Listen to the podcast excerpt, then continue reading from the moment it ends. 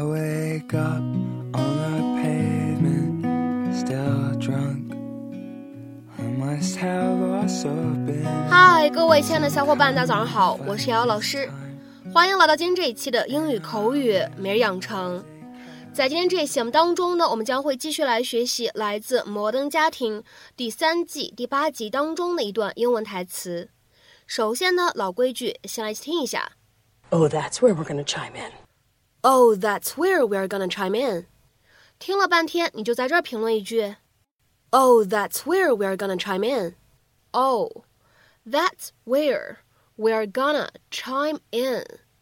那么在今天这样一段英文台词当中呢，我们需要注意哪些发音技巧呢？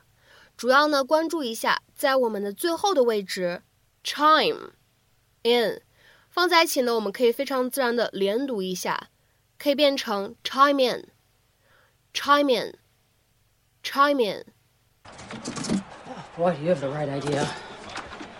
There's a little break from the mother and child reunion going on down there. Don't ask.Mitchell's turning Gloria into mom. Bam! It's out. Do you remember the way mom and Mitchell used to be in their private little club? Just the two of them. No one else allowed in. Well, it's happening again. But this time around, it's happening with your wife. You should see them down there. It'd actually be adorable for one so sick. Just, you know, I feel like...Mitchell is a grown man, he has a child, and he's still working out some psychodrama from 20 years ago. Take Canvas Weber. Thanks. Oh my God. Mitchell cozies up to mom. I go running to daddy.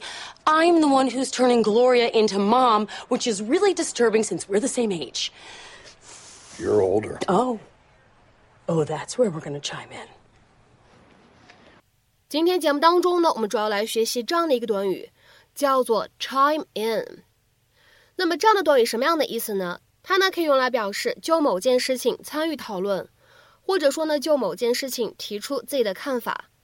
To join in a discussion about something， 或者呢 to offer one's thought。再比如说呢，看一下这样的一条英文解释。To interrupt someone or join a conversation suddenly, especially with an uninvited opinion. 那么下面呢，我们来看一下这样的几个例子。第一个 ，When I heard them discussing my department, I just had to chime in with my own suggestions. 当我听到他们在讨论我的部门的事情，我不得不加入讨论，说说我自己的想法和建议。When I heard them discussing my department, I just had to chime in with my own suggestions.下面呢，我们再来看一下第二个例子。Little Billy chimed in with a suggestion. 小 Billy 加入了讨论，发表了自己的建议。Little Billy chimed in with a suggestion. 下面呢，我们再来看一下倒数第二个例子。Feel free to chime in if you've got something to add. 如果你有什么想要补充的，就畅所欲言。Feel free to chime in if you've got something to add.下面呢，我们来看一下本期节目当中的最后这个例子。When Mary agreed, her sister chimed in that she'd join her. Mary 同意的时候，她姐姐也发表了意见，说愿意和 Mary 一起。When Mary agreed, her sister chimed in that she'd join her. 那么在今天节目的末尾呢，请各位同学呢尝试翻译以下句子，并留言在文章的留言区。He chimed in too late. The meeting was breaking up.He chimed in too late. The meeting was breaking up. 那么这样一段话，你会如何去理解和翻译呢？期待各位同学的踊跃发言。我们今天这一期节目的分享呢，就先到这里。See